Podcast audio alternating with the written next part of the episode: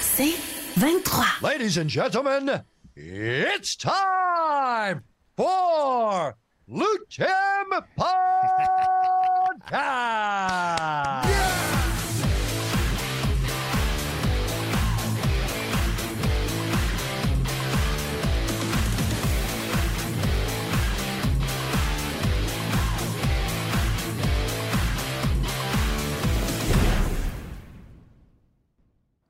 David Loiseau. Et pas de côté pour l'ultime podcast encore une fois cette semaine. Bienvenue à cet douzième épisode. Douzième. Douzième épisode. Il nous en reste 4 ou 5? 4 ou 5. On en fait non, 16. on en fait 16. Ça, c'est une 16. reste 4. Ouais. Quoi la tête?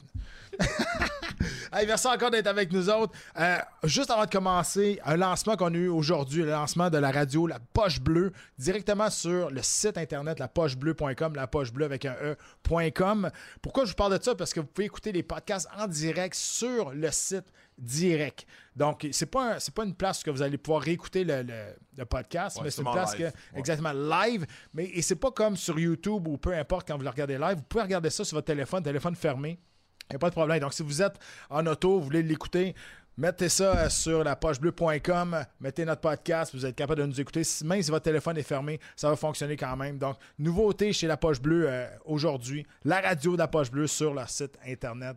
Donc, on continue d'avancer. Il arrête On, jamais. on ça. level up. C'est oui, incroyable. il arrête Super, jamais. super. Arrête, Jam, on a le chat encore qu'on peut euh, parler avec vous en direct. Et justement, j'aimerais saluer le premier qui nous a parlé ce soir, Prince Gabriel de France. Ouais, de la France. Ouais, il, ben, il a écrit en anglais, mais pareil, il dit from France. C'est quand Love you mais, from France. ouais, exact. Donc, euh, hey, c'est super cool que si on se rend en France, le mot se passe. C'est ça qu'on voulait faire. On voulait créer une grosse communauté euh, de, du, euh, de l'ultime podcast, puis euh, on est en train de le faire. Merci de nous suivre sur toutes les plateformes YouTube, TikTok, Spotify, Facebook. Facebook. Yes. Hey, en tout cas, merci, merci de votre support. Vous êtes, vous êtes constant, vous êtes avec nous euh, à chaque show, euh, à chaque semaine, vous êtes là avec nous. Alors, on vous apprécie vraiment beaucoup. Exactement. Puis pour vous montrer qu'on vous apprécie, c'est qu'on cherche des qualités d'invités aussi. On, on travaille, on travaille, on travaille fort toutes les semaines. On, on grind, on grind. Il y en a qui nous répondent, il y en a qui répondent pas. Il y en a Ouais, qui nous exact. répondent puis qui nous répondent plus. Ouais, oh, ouais, ouais. Ça, ça arrive. Ouais. Mais écoute, euh, avec euh, tout ce qu'on a fait dans le sport, on a créé des, des bons contacts un peu partout. liens. Puis je pense que quand le monde nous répond, puis on a des, des, des, des, invités de qualité comme ça, on a fait quelque chose de pas pire à quelque part. hein. Exactement, exactement. Mais aujourd'hui, on a une légende.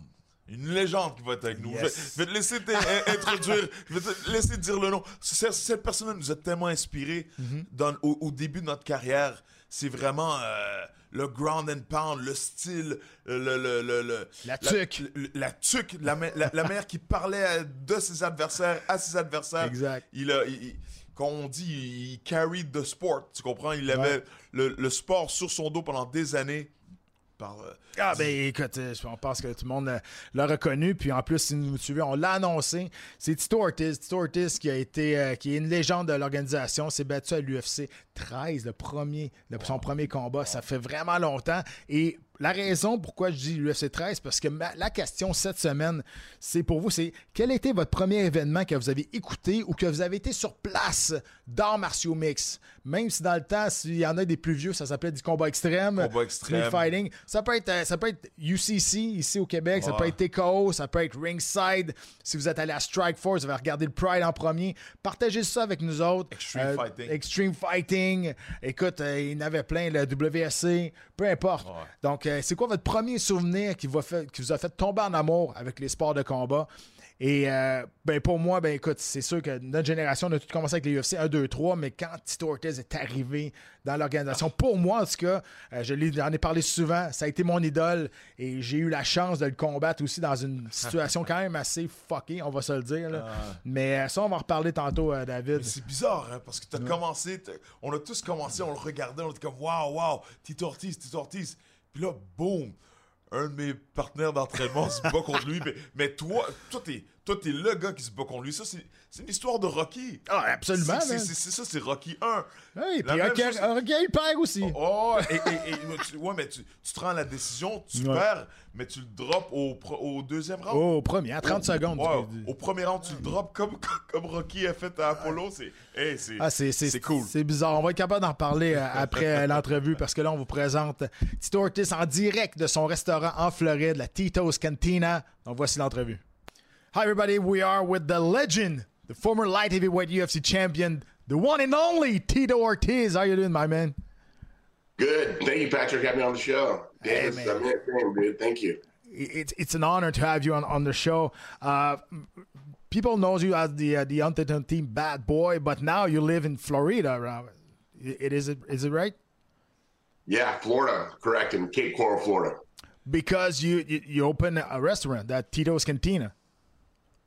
Well, that wasn't the reason why I came here, Okay. but uh, since I was here, being retired, I had to think of some of the type of business uh, opportunities that I wanted to have for myself. So, why not open a restaurant? I'm a great cook. Uh, I know the business model, so let's go ahead and run off with it. And it's been nonstop. Like I say, uh, we've been at it for 69 days. Um, I've been there about 66 of those days, so it's been a lot of work. So I have a lot of respect for any uh, restaurant or bar owners out there because it's a lot of work. It is. it's it's a big move from uh, Huntington Beach, California to to Florida.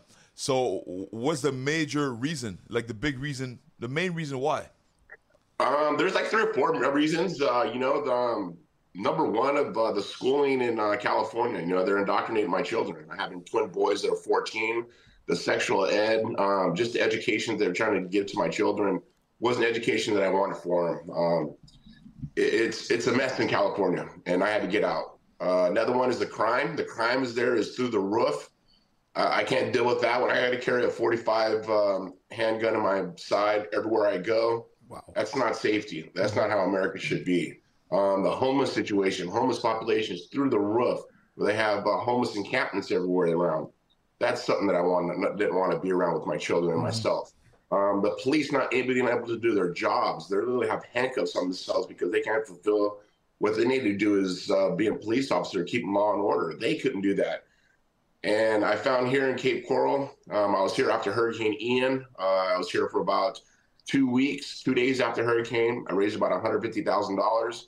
We did generators, fuel runs uh, to the communities here at uh, Matt Lachey, uh, Pine Island, Northern Captiva, and watched the community come together. It gave me hope.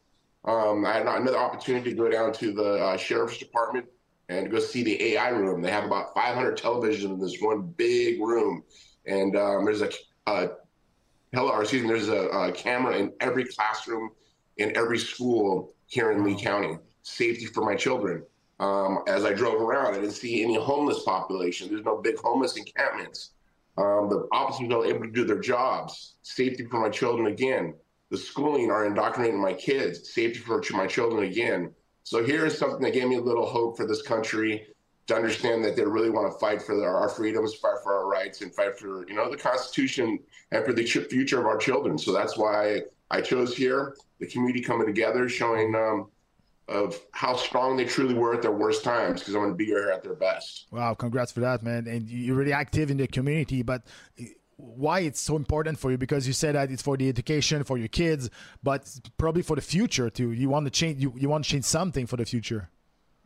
you know, I want to change something for the future and and just give people hope. Um, you know, living in Huntington Beach, I was uh, mayor pro tem. I was uh, Huntington Beach uh, city council member, and to see you know the agenda that they wanted to put for California, I knew that wasn't going to be a part of it.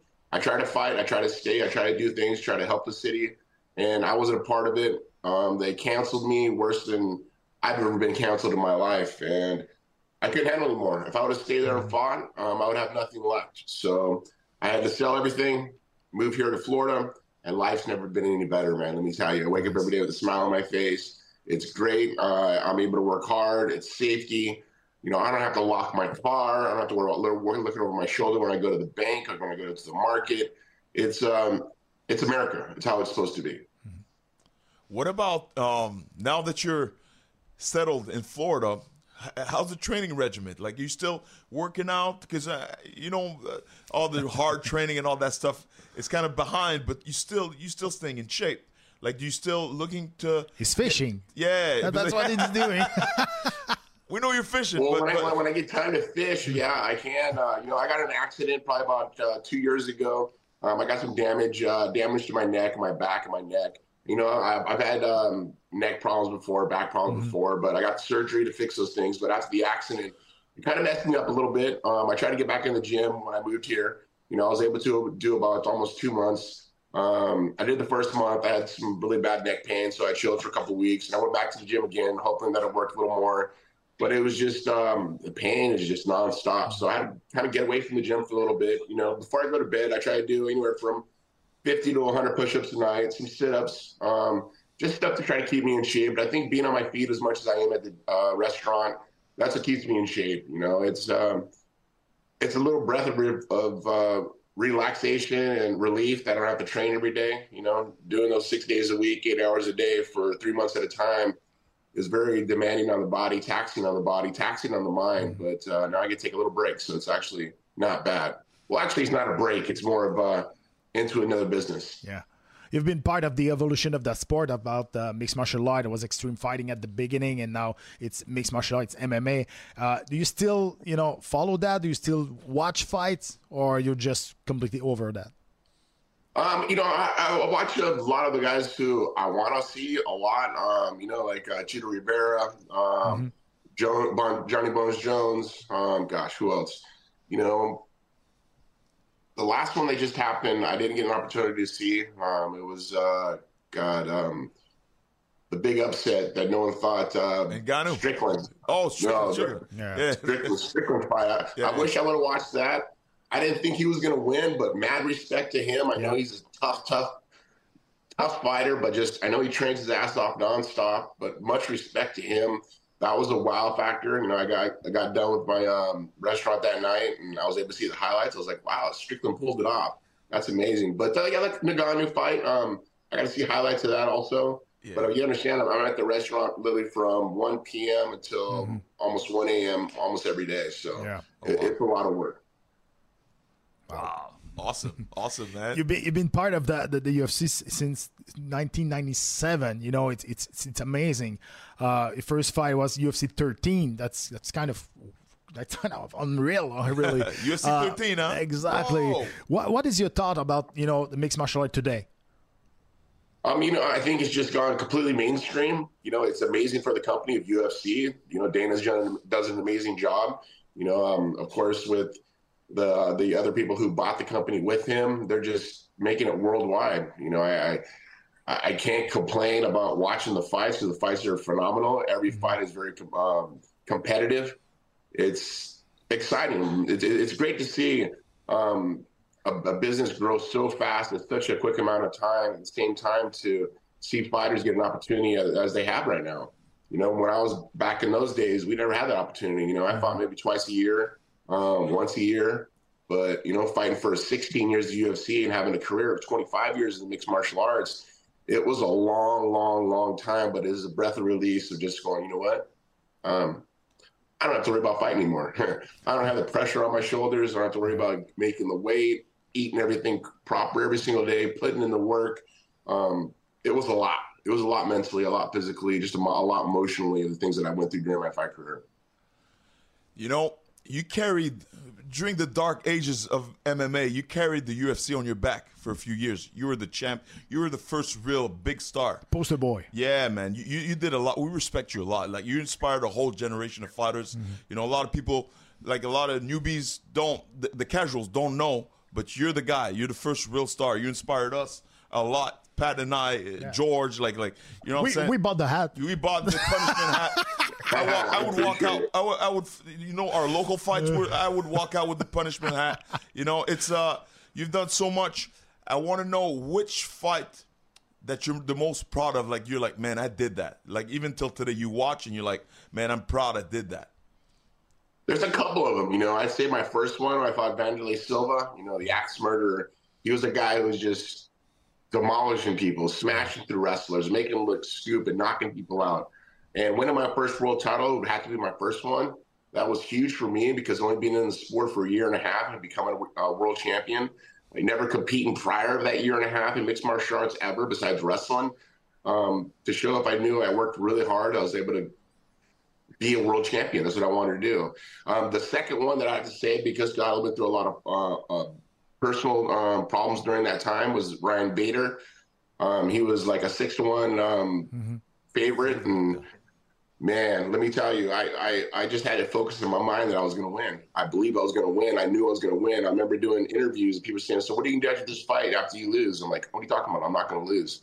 And there was so many other things that just came about, and when I did hit him with the right hook and I dropped him and I got him a guillotine, I remember yep. squeezing. I remember producer Verdun in my ear telling me, Tito's, don't pull, squeeze, squeeze, squeeze. And um, finishing him, I mean, those two fights were really big, I think, in my career. You know, I'm there's other fights that, that were really top notch, but at the same time, those two fights were the ones that meant a lot to me because there's a lot of emotional value that uh, I, I had invested into that fight because the, your entire career, you know, you, you are probably the, the first one who did the, you know the good trash talk you know and trying to get inside the head of the opponent. You had a couple of grudge match and big rivalry. I'm, I'm talking about you know last one sonnen ken shamrock chuck liddell. Which one was the was the the worst or the more the, the more uh, motivation to fight those guys? Because that was that was pretty uh, pretty deep you know sometime that uh, the rivalry with, yeah, uh, yeah, with those yeah. guys yeah, you know, I think the biggest one, um, of course, the Shamrock one. I, I, mean, that's one of the ones. I mean, that goes back from the very beginning, since UFC 13, mm-hmm. where they had the Lions Den. It was just such a big hype, and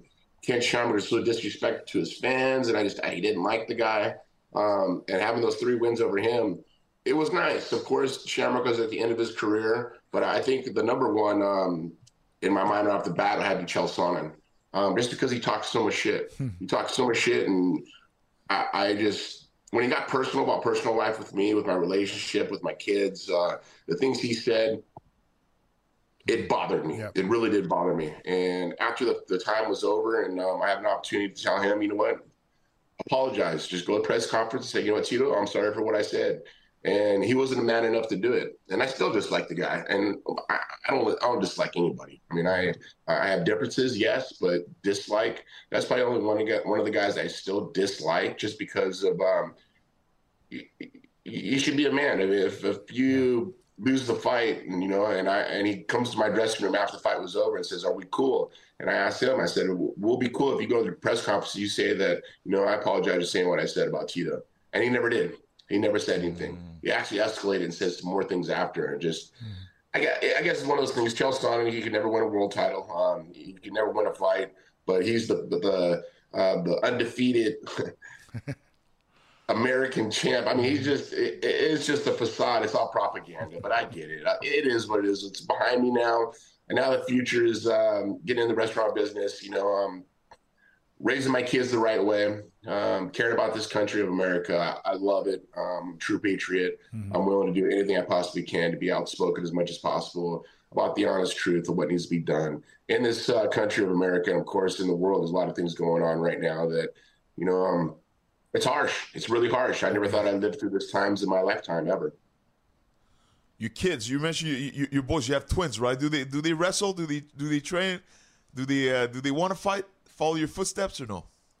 Well, uh, my oldest son Jacob is at Arizona State University. He's um, actually uh, was a criminal justice psychologist. Uh, he wow. wanted he he got into wrestle. I got him a scholarship to wrestle. He got through his first year, and kind of doing the, the school and the wrestling together was really hard for him. So he kind of stepped away, and now he's just strictly focusing on school right now, which I'm okay with it. Um, hopefully, he'll have a uh, mentality to get back into wrestling.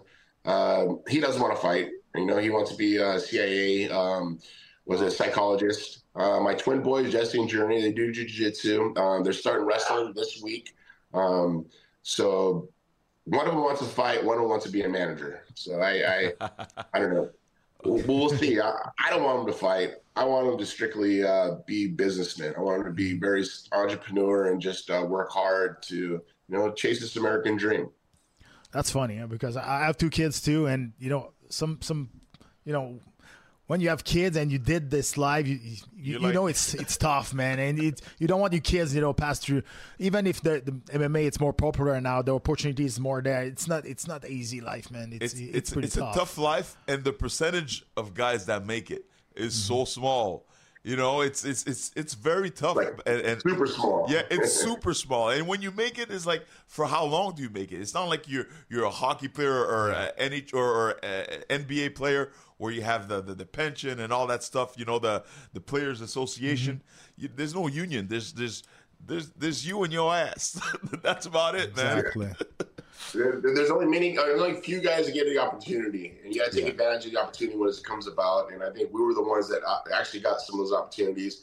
I mean, Patrick Cote. I mean, I remember when you fought me, you got an opportunity of a lifetime, and you gave me a fight from hell. I was like, who in the hell is this kid? And I was thinking about it because just a couple days ago, I was uh, riding to work, and the song "Lunatic Red" come on. Now you understand, as a kid growing up, wrestling was huge for me, and that song is a part of a, a movie um, called Vision Quest. And Lunatic Red was a song that he had the opportunity of a lifetime to make a difference, and he ended up winning. That song came on, I'm like, oh shit, this kid's gonna bring it right now.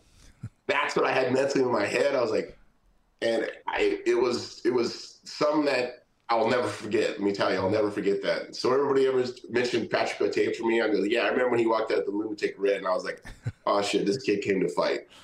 Yeah, that was. I wanted to talk to you about that because first of all, I want to thank you because you you at the end of the at the end of the night, you know, you say yes to fight me, and it completely changed my life. Completely changed my career.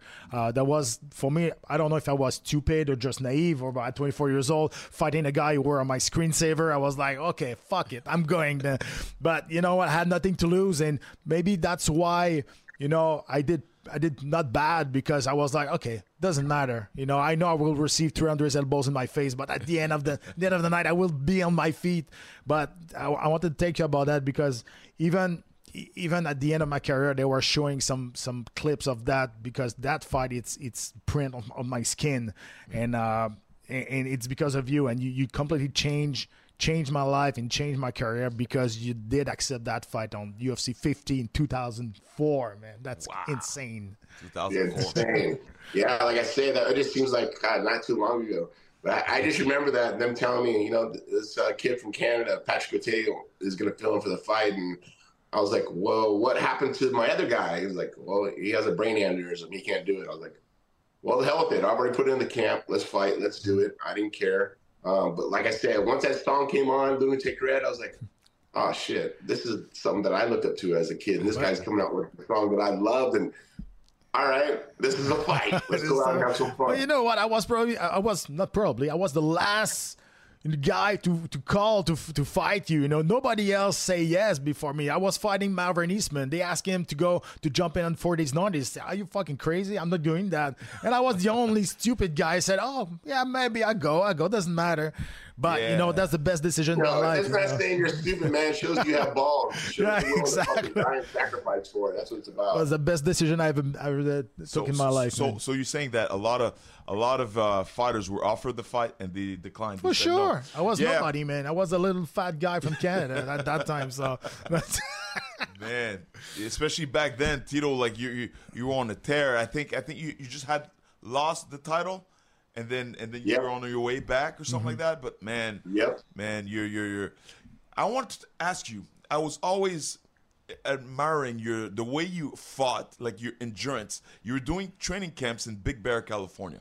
I remember seeing that um, um, guys like De La Hoya would go up to Big Bear, you know, because it's high altitude, and they would get a, some kind of an edge. Can you uh, talk a little bit about that, like why you brought your camp to Big Bear and all that? because we never saw you you know, tired in fight. Yeah, you were never, tired, never. Yeah, yeah I, n- I never got tired. Um, I mean, there's a few times I did get tired because of injuries, of course. Uh, but there's other times that I fought that uh, I had injuries and I fought through, and I still went through three day of uh, training during the week, and you know took four days off. But at the altitude actually um, simulates was at 30, 7,500 feet of altitude um, that I train in. And what it does, is it takes off, um, makes it harder for your uh, white blood cells and red blood cells to pump through your body. So it builds more red, white blood cells and red blood cells in your body to recover faster. And that was something that I seen that boxers did. I mean, all the way back to Tyson, uh, De La Hoya, um, was it uh, Fernando Vargas, uh, Lennox Lewis? And I was like, I want to do something like this to make it different. And I've always been a, a cardio maniac because I remember back uh, when I beat, who was it, um, Guy Metzger, the second time we fought. And I remember being so tired putting my t shirt on. It was like so hard to put my shirt on. I remember just thinking in my head, when I put it over my head, I was like, always being in shape, never be this bad out of shape. And so that's why I took myself up to Big Bear. And after that, winning the world title, defended it the five times that I did. Um, it, it, was something that changed me because I was in isolation. All I did was train, eat, sleep. That was it. That's all I did. There was no movie theater in there. Um, there was a couple restaurants. Uh, I cooked all my own food most of the time. But at the same time, it was just getting away from uh, civilization. I, I excluded myself strictly to fight camp. That's all I did: eat, sleep, and train uh, for the fight for the opponent that I had in front of me. Nice, amazing, amazing. Talk to us about uh, your your restaurant because there's a lot of French Canadian who live in Florida. Uh, I don't know if you know that, but there's we, we call that the uh, we call that the um, uh, I don't remember uh, doesn't matter. But there's a there's a lot of Quebecers. There's a lot of the snowbirds, exactly the snowbirds. Yeah, snowbirds. Yeah, they, they, didn't, they didn't arrive, and let me tell you, so actually, uh, what was it, last week, and this guy came up to me talking about uh, um, George St. Pierre, talking uh-huh. about Patrick Cote, and I was laughing. so there's a lot of them down here in Cape Coral, man, and they're awesome people, and they drink a lot. oh um, yeah, but from Quebec, man, we drink a lot. But tell tell us about the, your restaurant. Where where is the where is it, and uh, what what kind of food we have uh, the, you have in your restaurant? Um, well, actually, it's at uh, 144, um, it was a Southwest uh, Cape Coral Parkway in Cape Coral, um, Florida. And uh, the zip code is, what is it, 33914. Um, it's Mexican food. It's Tito's Cantina, Tequila Bar and Grill. We have over 52 tequilas and, gosh, about 35 different meals that you can um, choose from. Um, it's an authentic Mexican food. It's not Tex-Mex. It's something I think I've blown Florida's mind, or at least blown uh, Lee County's mind out. They're like, wow, this food is actually really, really good because they have a Tex-Mex style, mm-hmm. which is a style of Mexican food. Um, it's in Texas, but mine comes from more from Southern California, like uh, Mexico. Um, got uh, Tijuana, uh, Ensenada, uh, Mexico City uh, just a different flavor of Mexican food that actually we've been, doing really, really well. Like I said, we've been open only 69 days. Mm-hmm. Um, I've been there 66 of those days. So it's been a lot of work. Um, but I'm a provider, I'm a server. You know, same type of thing as my fight mentality when I fought. I came out and I want to perform. You know, I want to make people go, wow, this is a great fight. I want people to come in and go, wow, that was a great meal. This is an amazing drinks. The service was phenomenal here. And Tito actually came by my table and said hello and asked me how my meal was. That's what I do nice. each and every single night. Mm-hmm. That's oh. the entertainer in you that can't you can't let it go. Huh? It's the entertainer in you. That's amazing. Yeah, I mean this is this will be one of ten that I'm going to open, so I'm going to oh, franchise wow. it out. Right. Um, and we're only going to be here in Florida for right now, but uh, I've already had a few calls from um, other cities that have asked me if they um, want me to to invest and uh, open business in their area, and I was like, yeah, I, I, think so. Let me get through my first six months of this, just so I can actually uh, get my head wrapped around it to make sense. Uh, you know, of course, the dollars, uh, the pennies, the cents, they can end up going in and out. Um, the staff is number one. The food quality is number one. Um, the food drinks is number one. So you know, there's a, there's a trifecta there. I want to make sure that is perfect. And um, here in Cape Coral, uh, they're starting to get it. They're starting to like it. They're starting to love it, and it's something that I've, I've always wanted to do. Like I say, I'm a provider. I want to provide for the community, and this is an opportunity for for me to provide for the community. Fifty-two tequilas. I'm going. I'm going soon. We'll see. You. Yeah, we'll see you soon. Drinks on me. You come, drinks on me. drinks, food on me. I got you. You're my VIP. I'll be there soon. I'll go. I'll go this uh, this winter. Hi, Tito. Thank you very much for your time. That was that was a, a real honor to have you on our on our show. Hey, thank you. I appreciate it. And for all your listeners, you guys can follow me on Instagram. Yeah. Tito Ortiz IG. Of course, uh, our cantina is Tito's dot cantina. And then once again, that's Tito's with an S dot cantina. Give us a follow. Follow my follow what we've been doing, working on, what we're gonna do, what we have in the future planned um, for our community. And I appreciate it. For all Canadians out there, I appreciate you. Eh? Thank you, man. hey. Thank Have you, a good one, man. Thank you. Have a good one. All right, guys. Thank you. Bye bye. All right. Tito Tito Ortiz. Tito, Ah, le champion, la légende. incroyable. Et, et comme Carl Deschênes disait, c'est bien des sous-titres. Évidemment, ça, c'est quand on réussit à faire des entrevues pré-enregistrées. On est capable de faire ça. On remercie Versacom qui a fait ce travail-là vraiment là, de, de, de main de maître. Donc, c'est vraiment le fun. On aime ça les avoir en direct parce que ça donne un peu plus, peut-être une dynamique au, au podcast. Mais des fois, les horaires, les conflits d'horaires, ça marche pas. Ouais. Donc, euh, l'important, c'est de les avoir. Ouais, on, on a, exactement. on a eu Hey, Tito on, Ortiz. deal, on deal avec des vedettes. Là. Ouais, mais c'est ça l'affaire. c'est- euh, c'est leur horaire. Hein? Exact. Et j'en ai pas parlé au début, mais il y a toujours le lien euh, Zoom qui se promène sur les chats.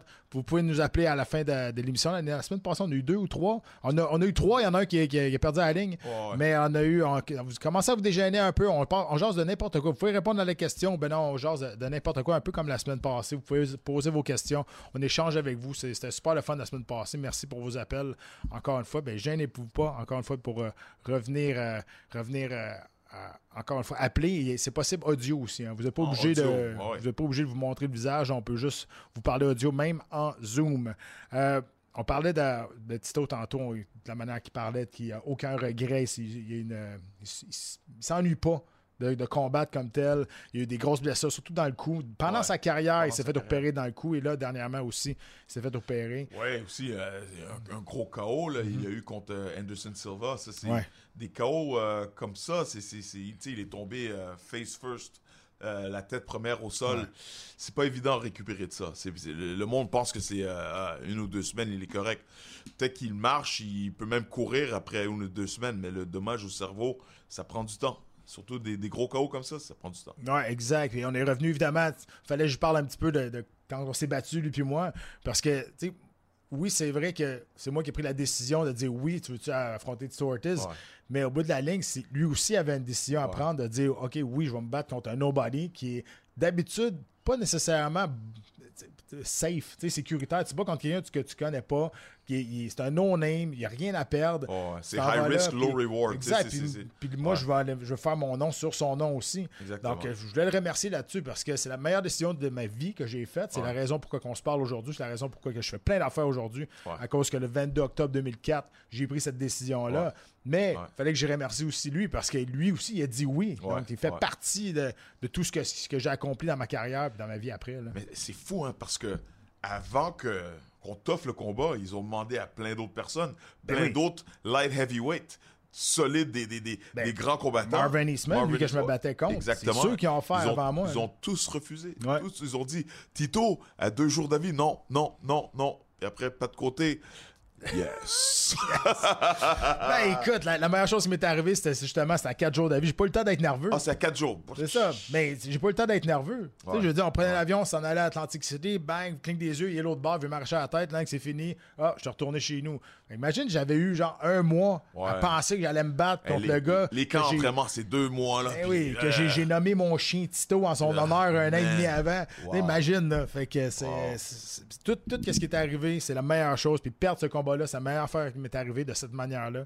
Mais, tu sais, Tito va toujours faire partie. euh, de, de- de- de ma carrière professionnelle, mais c'est ça, qui est- ça qui a lancé ma carrière, même si j'ai perdu. C'est quand même, c'est quand même, euh, quand même pas pire, pareil. C'est quand même Non, bizarre, mais c'est- c'est c'est une superbe histoire. C'est- C'est c'est- c'est du Rocky Balboa, ça. Ouais, ben, c'est ça, écoute. Puis la, la- la question, puis pourquoi que j'ai posé cette question-là, quel était votre premier événement, puis avec quoi, quelle est la première fois que vous avez été en contact avec les sports de combat? Parce que justement, Tito Ortiz fait partie des old school, des légendes. Ouais. Euh, L'UFC 13, son premier combat en 1997 à Ouais, l'UFC. Donc, euh, je veux dire, ça fait, ça fait très longtemps. Euh, toi, tu as, commencé. Ben, Moi, c'est mon sûr premier, que- moi, ce premier, c'était le, le- le- sur VHS, le premier. UFC. C'est Royce, Royce Gracie qui, qui a gagné le tournoi. Puis j'étais comme, wow, un petit, un petit, moi, euh, il avait l'air petit, petit. Il est pas petit, hein, Royce Gracie, il est six quelques, mais, mais un petit qui se battait contre des géants, Ouais, puis ben, il les c'est ça, battait, il, les- il les dominait, puis il les frappait à peine. C'était vraiment incroyable. J'étais, ébloui. J'étais comme, wow, c'est quoi ça? C'est quoi cet art martial-là? Euh, du jiu-jitsu brésilien? C'est, c'est quoi ça? Puis j'avais entendu dans une entrevue aussi que c'était le, le plus petit, le plus jeune, le plus faible. Il y avait des frères qui était beaucoup plus gros, beaucoup plus fort. Exact. Initialement, c'était pas lui qui était supposé d'y aller. hein. C'était Hickson. Ouais. C'est Hickson qui devait aller. Hickson, c'est- le grand maître. C'est lui qui. il- Moi, je me souviens qu'on on disait qu'on alignait des ceintures noires de jiu-jitsu brésilien. Puis en pratique, les, les tapait un après l'autre. C'est vraiment quelqu'un de spécial. Puis c'est ça, on a pris le, le plus jeune, le plus petit. Le grand maître, Helio Gracie, c'est le, le, le- le papa de, de Hickson et de Royce. Il a dit Je crois tellement dans mon style de jiu-jitsu brésilien, je vais vous donner mon plus jeune, mon plus petit, le Ouais. plus faible, puis il va battre tout le monde. Ça a marché. Ça a marché, yes. Ça a marché, mais tu sais, au début, c'est ça. Il y, y a Gab Bob qui nous parle de l'UFC avec le gars qui avait juste un gant de boxe. Oh, ouais. Jemerson. Jim- Jemerson, euh, ouais. C'est un classique. Euh, moi, je vais parler. Tu as parlé de l'UFC, évidemment. Moi aussi, c'est ça, c'est dans les cassettes. Mais je vais parler de plus du côté québécois.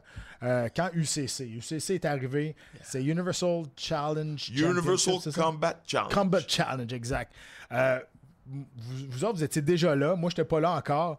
Puis euh, je regardais ça, puis je il avait fait une espèce de, de- de catégorie amateur aussi au Proving Ground.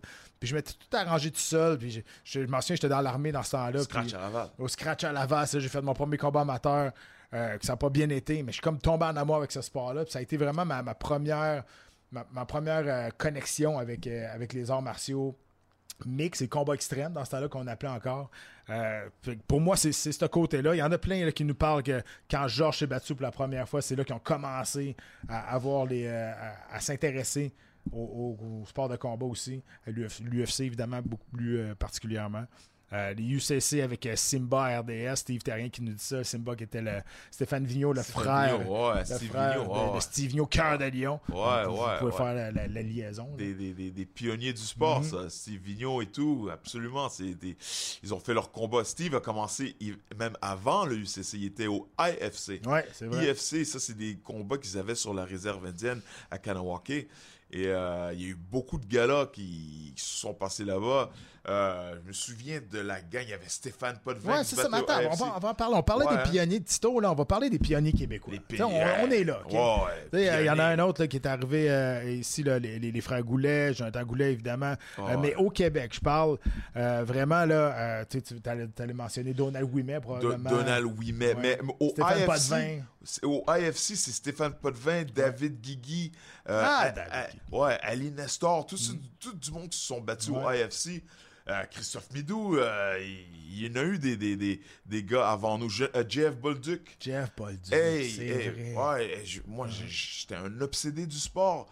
Dans ce temps-là, je, je, m'entraînais, je voulais y aller, je voulais faire des combats, mais j'étais trop jeune. Mais eux autres, ils étaient là, puis je les suivais, puis euh, c'est vraiment cool de, de, de, de, de, de reminisce, de repenser Ouais, à ces histoires-là. Là, c'est, le Ouais, fun. les Donald Ouimet euh, de ce monde, euh, Ouais. Dick Wardenberg euh, aussi. qui- Wardenberg. wow. C'est un nom qu'on connaît, les, les frères Goulet, évidemment. Jonathan et David Goulet. Euh, Jonathan qui s'est battu à l'UFC à 7 ou 8 ou 9 reprises, là, je pense. Mais tu sais, quand toute l'équipe de Victo avait les cheveux d'une couleur, puis il y avait vraiment un, un engouement là, vraiment spécial dans ce temps-là. spécial. Mais aussi, il y avait des gars-là à Québec. Tu te souviens, c'était Challenge Jiu-Jitsu? C'était- Challenge, ouais, mais C'est- ça, c'est- en 99, Ça, 98. ça, c'est main, main ouverte. Main Comme ouverte. pancrase. Ouais, Main ouverte. ouverte, puis euh, kick, kick au corps, à la tête. Ouais. J'ai fait, de, fait deux, trois combats là-bas. Yvan Menjivar a fait des combats là-bas. Euh, je me suis battu contre Jonathan Goulet là-bas. Ouais, c'est, le fun, c'est le fun. Ah le bon vieux temps.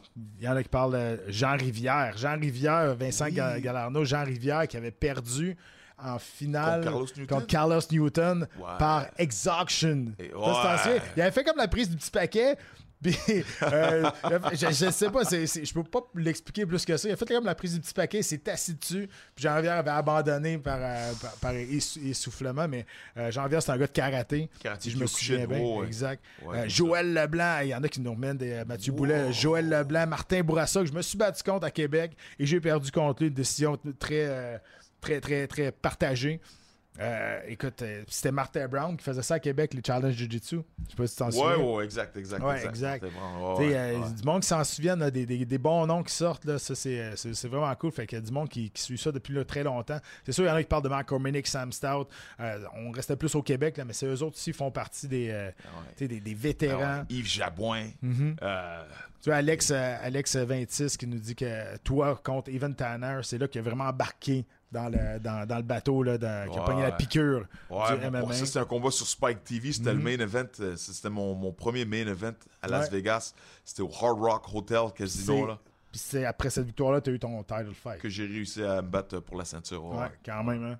Ouais. Euh, Monsieur Super Scart 23, à l'UFC 116, Lesnar contre Carwin, son premier événement.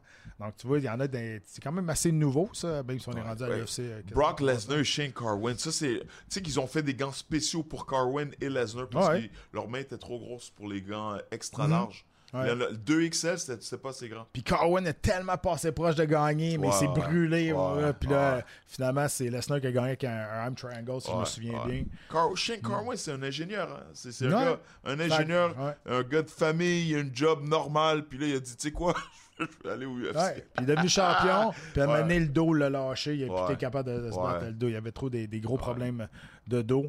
Euh, Alexandre le jeune Desjardins qui nous dit Patrick Côté contre Ricardo François. Ben, c'était mon premier combat amateur où ce que j'ai perdu. À par la suite, TKO 19, si je T'as me t'as souviens perdu bien. contre François? Mon premier, premier combat amateur Oh, là, en 99 au scratch à Laval. C'était justement là. Oh. Le gars, il mesure 6 pieds 6. là. Oh, C'est- ouais, long play, Ricardo Puis François. finalement, on s'était rebattu à l'UFC 19. Mon premier combat, lorsque je suis revenu, quand je me suis battu contre Ortiz. UCC 19, UCC, excuse-moi. UCC 19. Ouais. euh, TKO 19. T'es KO. t'es Le revenu. Et là, j'avais remporté euh, la, la victoire. Euh, quand, même, quand, même, quand même serré le combat aussi. C'était pas facile de se battre contre François. Ouais, il est 6 long. pieds 6. Ouais, 6 pieds 6. c'est- Mais non, c'était plus que c'était 6 pieds 8. Ben, je pense que c'est pas c'était. C'est 6 pieds 8. Il, il, 6 il pieds est 8, pas hein? mort. Ouais, Ouais, 6 il- pieds 8. Il est long, puis ouais, c'est, c'est, c'est un- je me suis entraîné souvent avec lui, j'ai fait du sparring avec lui, puis debout, c'est, c'est pas évident. C'est pas évident euh, passer, rentrer dans le, le, le range jusqu'où tu peux le frapper, là, c'est, c'est pas évident. Il y a Bruno Richard qui, qui, qui était. euh, Je sais pas s'il était encore dans l'armée, mais c'était un, un de mes, mes frères d'armes quand j'étais dans l'armée. Puis je me souviens quand je m'étais battu contre. euh, euh, à Montréal, là, avant de retourner à l'UFC, de toute façon, euh, il y avait beaucoup de militaires qui étaient venus au Centre Bell. Ok. Puis là, il vient de me rappeler de, me- rappeler ça. Éric Champoux. Éric Champoux qui me dit bonsoir les, les légendes. Éric Champoux qui a été un promoteur. Ringside, euh, MMA, ringside, ben oui, qui, a, ben qui oui. là. Je me suis battu pour lui. Ouais, Euh, Champoux qui Eric? Honnêtement, le Champoux, ça a été un, un honnête promoteur. Oh, honnêtement. ouais. C'est un gars qui, pour vrai qu'on pouvait faire confiance puis qu'on savait que tu allais te faire payer. Ouais, ouais, mais euh, un vrai passionné du Ouais, sport un vrai aussi. hein. passionné. Il respecte les combattants et puis. euh, ouais, c'est, c'est, c'est, c'est vraiment cool. Salutations. Salutations, ben Bruno qui me rappelle, il a 25 ans, fini le mois prochain dans l'armée, 25 ans de service. Merci pour ton service, Wow, euh, merci, Bruno. merci, merci. C'est c'est de la- c'est un, c'est un- un don corporel que tu as fait, euh, et même mental, parce que quand tu en vas servir à, à l'extérieur, c'est rough à quelqu'un, revenir. quelqu'un sur Zoom. Quelqu'un sur Zoom? parler sur Zoom. Ouais, on va le prendre, on va le prendre tout de suite. Ouais, Steph! Steph, es-tu là? Ouais, je suis là. All right. En audio. Tu viens de où, Steph? Euh, je viens de Québec, man. OK. Good, good. T'as Attends. une question? Attends un peu. Attends un peu. OK, attends un peu. Ah, comme ça, attends. On t'entend? ouais, fait que... OK, good. Euh, là, je suis gênant. Ah, ben c'est Steph. T'es gêné, posé? Ah ouais, ben je connais, c'est un Ah ouais? de mes frères d'armes, c'est Ah Steph- ouais? Steph Gamache. Ouais, oui. puis, tu sais, j'ai- j'écoutais ça depuis le début, puis euh, quand t'as parlé de Tito, Mhm. euh, tu sais, genre...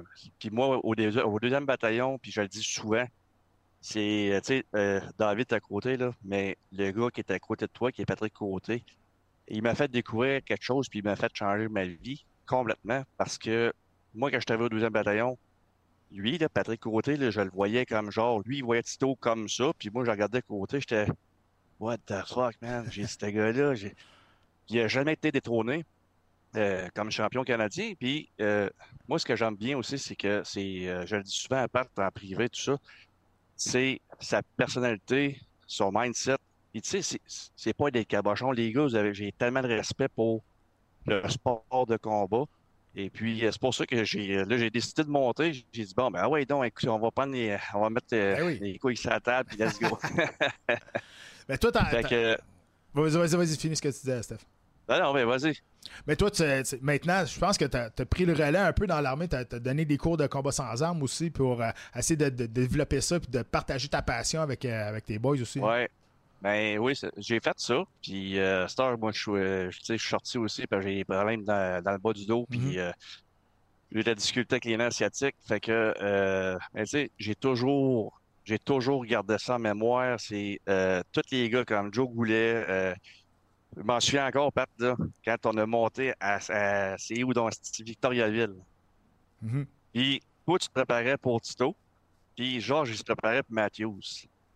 Hey, man! Pat, il dit, ça va, tu t'en viens-tu? J'ai dit, Hey, là, je suis allé à la chienne. Ah, à l'entraînement, ça. À l'entraînement. Oui! Ouais, en Oui, Team Légion. euh, Les, avec gens, les, ven- les vendredis. les vendredis, Ah. exact, ouais. Puis Pat, il me parlait dans le char, j'étais là, j'ai dit, moi, j'étais impressionné, tu sais, j'étais là, j'ai dit, fuck, man, j'ai dit, dans quoi je m'en vais? Un peu comme Pat, il disait, ben, fuck, j'y vais, puis c'est tout. Hey, puis moi, j'étais pas, je me suis jamais battu en tant que tel avant, puis euh, tout ça, fait que, Pat, il dit, ouais, mais c'est pas grave, t'as deux options, Steph, dis, quoi, oui, c'est quoi? Et c'est soit tu l'absorbes ou tu t'en vas à terre. J'ai fait, ouais, c'est pas fou, ça. Ça, ça, c'était la mentalité qu'on avait dans ce temps-là. Oh, oh, C'était ça. C'est de même qu'on s'entraînait aussi. tu sais. Ouais, mais c'est, écoute, j'ai été une plus belle expérience. Oui, j'étais, tu sais, quand t'es nerveux, t'es pas trop, tu sais, tu regardes ces gars-là, le parcours qu'ils ont fait, les sacrifices qui ont été faits, et puis euh, les gens, tu sais, souvent on me parle, OK, ouais, toi, tu connais telle personne, ouais, mais j'ai... Le sport de combat, c'est un, un- un milieu de respect, tout ça. Puis comme Tito il a mentionné, à un moment donné, je trash talk, c'est bien beau, mais il faut pas, t'as une ligne à pas traverser. Ouais. Puis, euh, moi, ce que je m'a toujours impressionné de Pat, puis j'ai dit souvent, comment tu fais, man, pour avoir cette mentalité-là d'être aussi fort mentalement que ça? Moi, personnellement, je suis pas capable. Tu sais, comme des icônes comme David Lo- Loiseau, ouais, il y a Georges Saint-Pierre, il y a des autres gars qui n'ont pas tous monté au niveau UFC, mais c'est quand même, ils ont monté dans la cage pour se battre. là. Non, ben, c'est ça qui arrive. C'est que des fois, sais, il y en a. Moi, je me suis entraîné avec peut-être du monde qui sont pas connus, mais qui me donnaient vraiment, vraiment de la difficulté. Puis des fois, tu sais, c'est juste être au bon, au bon moment, à bonne place, Ouais. avoir la bonne victoire au bon moment. Tu sais, je me suis entraîné avec des gars que s'ils avaient juste performé au bon moment, peut-être qu'ils auraient été à ma place. Tu sais, fait que je, je dis pas que c'est de la chance, mais des fois, c'est un concours de circonstances, Ouais. de bien performer au bon moment, d'avoir un, un call à quatre jours d'avis, puis de l'accepter. Ouais. Tu sais, C'est toi qui prends des décisions, fait que c'est ça Tout, qui change le ta timing, vie. hein? C'est le timing. Ouais, mais c'est ça. Fait que, je suis oui, content que tu dises, mais je suis content que tu dises, Steph, parce que, tu sais, il y en a plusieurs qui montent dans la cage. Juste mettre le pied dans, dans, dans l'octogone, mettre le pied dans un ring, que ce soit un boxeur ou peu Mm-hmm. importe, tu sais, ça, ça demande quand même. c'est pas. C'est pas une situation normale, être dans une cage puis de frapper, frapper sa gueule à quelqu'un d'autre. on met ça vraiment, on vulgarise le plus possible. là. Mm-hmm. Mais c'est ça. Fait que, tout Ben, le respect. c'est- Ouais. Mais c'est les, les gens, tu sais, tu- comme moi, j'ai, j'ai, excuse-moi de dire ça, euh, David, là, mais c'est parce que Pat, je l'ai connu aussi personnellement, puis souvent, je me demandais des conseils, tout ça, puis euh, moi, j'ai une grande reconnaissance pour Pat, puis le parcours qu'il a fait, le, le- le- le- ce que vous avez fait comme sur le plancher, comme toi, David, t'es arrivé le premier, je pense, au UFC, Yep. si je Ouais. me trompe pas. Ouais. Euh, Tu sais, j'ai regardé les combats au début, j'ai dit, hey, il est malade, ce gars-là. Il dévisse tout le monde, des coups de coude, ça revolait. J'étais, mais c'était trippant.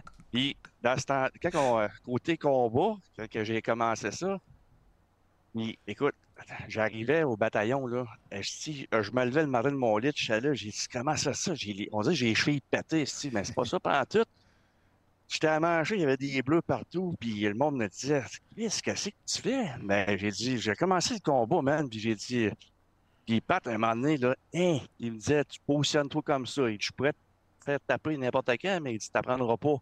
À un moment donné, je me suis, il m'avait dompté parce que, euh, au lieu de me servir de mon avant-bras, je me servais de mon poignet. Fait qu'avec son, tu sais, il pèse pas deux livres non plus, là. fait que, à un moment donné, il dit, tasse ta main de là. Je dis, pourquoi? Il dit, tasse ta main de là. J'ai dit, là, je force. Oh! Il dit, comprends-tu, à cette heure? J'ai fait, aïe, aïe, man.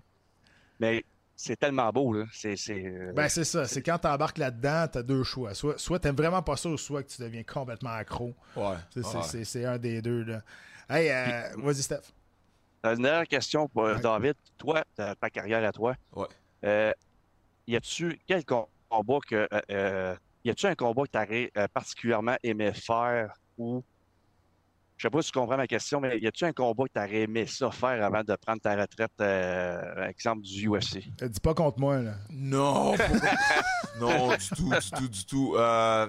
Non, pas, il n'y a pas vraiment un combat. C'est peut-être un combat que j'aurais- aimé refaire, des performances que je me dis, man, euh, c'est c'est pas le vrai David qui s'est présenté cette soirée-là. Tu comprends? Euh, mon combat contre Rich Franklin, je pense vraiment que je suis beaucoup meilleur de ce que j'ai mo- démontré. Euh, mon combat contre Franklin, mon combat contre. Ouais, c'est ça. Mon combat contre Franklin, c'est vraiment un combat qui a changé ma carrière. Après ce combat-là, je n'étais plus la même personne. Euh, quand été, tu sais, j'ai fait des combats locaux, j'ai eu des KO, j'ai gagné par KO, j'ai eu des bonnes performances dans les petits shows. Mais à chaque fois que je suis retourné au UFC sur la grosse plateforme, j'ai pas performé. J'ai pas été pareil parce que j'ai reçu beaucoup de coups, j'ai eu beaucoup de dommages euh, euh, pendant ce combat-là. Et c'est vraiment un point tournant de ma carrière professionnelle.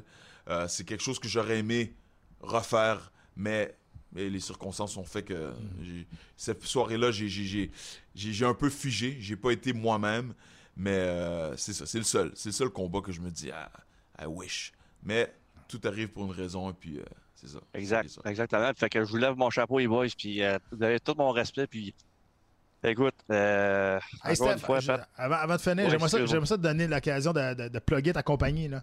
Euh, Tacti, euh, Tacti Code, Tacti. euh, excuse-moi, Ah ouais, Ouais, vas-y, vas-y.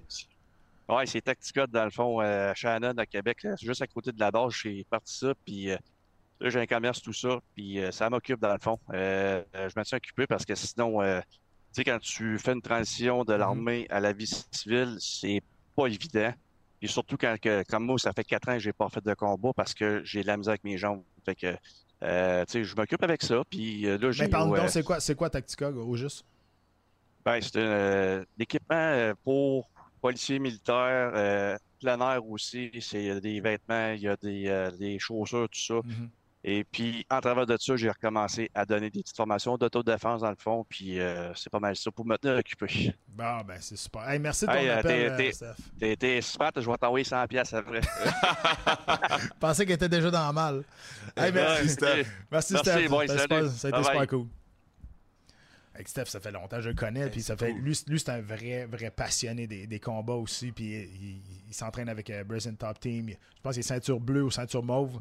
Euh, mais c'est un gars qui, qui- qui aime bien ça. Puis c'est sûr que là, le corps, dire, avec les- surtout avec les années militaires, c'est pas, pas facile. ouais. Mais il reste, il reste patient, il est encore là. Puis tu le vois qu'il il adore ça, honnêtement. Euh, on va passer au clip technique. Évidemment, en l'honneur de Tito Ortiz, eh bien, on va vous montrer un clip technique, une spécialité de Tito Ortiz sur le ground and pound. Donc, l'avantage des arts martiaux mixtes, lorsqu'on est au sol, ben, on peut frapper. Donc, si on n'est pas capable de, de sortir nos bras, il faut sortir de la garde. Donc, souvent, il les tient très près de nous parce qu'on ne veut pas avoir d'espace pour frapper. On va seulement se mettre plus haut et on va sortir de la garde comme ça. Et là, il y a ça qui est dans les jambes. Donc, souvent, je ne serai pas capable d'aller frapper mon adversaire. Il faut que je tasse les jambes. Donc, ce que je vais faire, si je suis droitier, je vais envoyer les jambes à droite pour ne être capable de descendre avec un coup. Donc, je vais prendre ces jambes, je vais les amener vers lui et par la suite, je vais les lancer à droite et je vais descendre avec une droite. Et je vais être capable de prendre une position plus avantageuse pour moi sur la position montée de côté. On appelle ça le Fedor. Moi, j'appelle ça le Fedor parce que Fedor Emelianenko faisait souvent ça. Donc, on est dans la garde, on frappe, ça marche pas, je suis pas capable de m'installer. La garde est ouverte, je lève sur mes, mes jambes, il se protège, il me garde loin de Narga, je suis pas capable de le frapper. Je prends ses chevilles, j'amène ses genoux en avant, je tasse, fait que mes hanches se placent pour descendre avec ma droite et je suis capable de prendre une autre position. Donc un peu plus réel. Ici, hop, regardez là. Hop, hop, hop, hop. Et je suis capable de prendre bonne position. Fedor!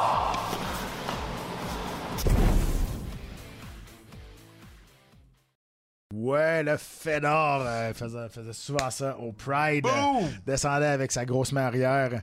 C'est un classique. euh, donc, euh, une façon de passer la garde. Euh, on va en faire plein d'autres clips comme ça. Vous allez avoir plein de petits, plein de petits trucs. Euh, Ouais, on a monté beaucoup de soumissions. On va montrer du, euh, du, du ground and pound aussi. David va vous montrer mener du ground and pound avec ses coudes, comment il plaçait ses coudes aussi. Ouais, Il y a des façons différentes à faire. Écoute, c'est ça la beauté parce que tu peux toujours euh, personnaliser ton art aussi. Euh, mais euh, plus ça va avancer, plus il va y avoir plusieurs techniques. On va montrer des défensives aussi. Des La défensives défensive. que- Exact, vas-y. Au sol, debout, Mhm. euh, offensive, debout aussi, pied- des combinaisons pied-point. Euh, parce que de- de- les combos ultimes, il y a de la boxe, il y a du kickboxing, de la boxe taille, de la lutte, du jiu-jitsu brésilien. On a du matériel pour vous. On Ouais. en a. Oui, exact, parce qu'on n'a pas, on a quasiment pas fait de lutte encore avec euh, dans les. euh, On a fait un double leg. c'est on tout. a fait un double leg, Ouais, ouais, euh, c'est tout. Euh, puis je pense à un single leg. Exact, Donc, il y a beaucoup d'autres choses qui, qui s'en viennent aussi. Donc, on a bien hâte de refaire. euh, ben là, c'est pas fini, là, mais on a fait quand même beaucoup. Mais on va en refaire d'autres aussi. ça va être vra- vraiment intéressant. Euh, Paris de la semaine, cette semaine, donc présenté par Sport Interaction. Donc, vous pouvez scanner le code euh, QR qui, qui est juste ça. Vous allez tomber directement sur euh, le pari. On joue de façon responsable, encore une fois. On vous le répète, c'est le fun de jouer, mais on se met pas dans la rue pour ça. Hein? C'est Justement, ça s'appelle jouer. Donc, on s'en va justement au- du côté de PFL avec le code LPB. Donc, vous avez un boni d'inscription de 100% jusqu'à une, une mise de 1000 Donc, euh, ça, c'est super intéressant, encore une fois. Donc, on s'en va du côté de PFL. Oui, vendredi, c'est Olivier qui se bat. Yeah! Mais je veux pas que vous misiez sur Olivier. C'est une malchance. Moi, je veux pas jinxer ça. Fait que c'est pour ça que je m'en vais ailleurs. Je m'en vais sur Derek Bronson contre Rick Cooper III. Derek Bronson qui fait ses débuts à PFL, PFL. après deux défaites à, à l'UFC, s'en va à, à- à PFL. Euh, Derek Bronson, moi, je- je- j'ai de la misère à savoir qui va se présenter. Des Ouais, ça, fois, il est pas constant, il est pas fois, constant, Il est là, des Ouais, fois, il est là. ouais. C'est pour ça qu'il était, négligé à 3.0 face à Rick Cooper qui euh, revient. Il a gagné son dernier combat, il avait perdu. Euh, il s'était fait knocker. Là, il revient. Je pense que ça peut être euh, Il s'est une bonne mise KO. quand même. Il s'est fait mettre KO à son dernier combat, Rick Cooper? Non, non, il a, pas- il a gagné son dernier combat, le combat d'avant. Ok, il fait mettre, euh, il a perdu. Euh, Bronson qui arrive, PFL veut tout casser. Il a Ouais. même dit que si Nganou cherchait un combattant à se battre, lui, il montrait. à- qu'il est vraiment, vraiment motivé. Ouais. Derek Bronson motivé, c'est un Derek Bronson qui peut être très dangereux aussi. Non, il est dangereux, ce gars-là. Très Fait dangereux. Ouais. Moi, j'essaie de vous trouver des mises qui sont intéressantes quand même, puis qui peuvent arriver, qui peuvent se, se poser. Rick Cooper III est très bon, là, on va se le dire, mais tu sais, quelqu'un il arrive dans une nouvelle organisation, il veut tout donner, il veut en donner plus. Ouais. Puis Bronson, Ouais. c'est ça, s'il arrive dans une bonne passe, euh, il, peut être, il peut être quand même bon. Là. Ouais. Pas l'air sûr. Moi, je suis pas un, pas un gambler. Je suis pas un gambler, mais Ah, si ben. j'étais, si j'étais, je sauterais par-dessus celle-là. J'ai- Ouais. Non, Non, mais non, sinon, hey, sinon, je te mettais Kyle Harrison face à Aspen Ladd. Puis Aspen Ladd est, est négligé 9 contre 1. T'aurais-tu Ouais, allé là? Ouais, c'est 9 contre ouais, c'est vrai. C'est vais dans le plus plausible possible. là. Toi, tu mets contre, tu, tu mets l'argent pour euh, euh, Bronson ou Moi, je dis juste la, la bête la plus intéressante La plus qui pourrait arriver. C'est, dans mon avis, de tout ce que j'ai vu dans, Ouais, de ce ouais. gars-là, Bronson. euh, c'est celui qui est le plus plausible Ouais. que Bronson pourrait faire une surprise euh, ce soir-là. Ouais. Justement, on va en parler de, de Bellator. C'est vendredi. Olivier Aubin-Merci qui va défendre son titre. BFL, pas Bellator, BFL. J'ai-tu Bellator? Ouais, ah, parce ouais. qu'on va parler de Bellator. Ben, c'est Bellator, rendu- c'est Ben, la même c'est chose. rendu ensemble maintenant. You're a Mais, merge. euh, j'ai, sauté, j'ai sauté une nouvelle. Euh, donc, euh, Olivier qui va se battre euh, pour euh, se défendre son titre, toujours rester invaincu à PFL. Et depuis qu'il est rentré là, 9 victoires de suite. Ouais. Il a terminé 3 de ses 4 derniers combattants aussi. The Million Dollar Man. Et voilà, man, voilà, man.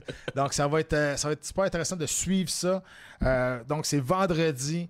Olivier, peut-être son dernier combat en carrière, on ne sait pas. Peut-être, Euh, là, il y a bien des choses qui se passent avec PFL et Bellator, mais euh, suivez ça, notre Québécois qui, qui va être là encore une fois. Et puis, c'est très intéressant.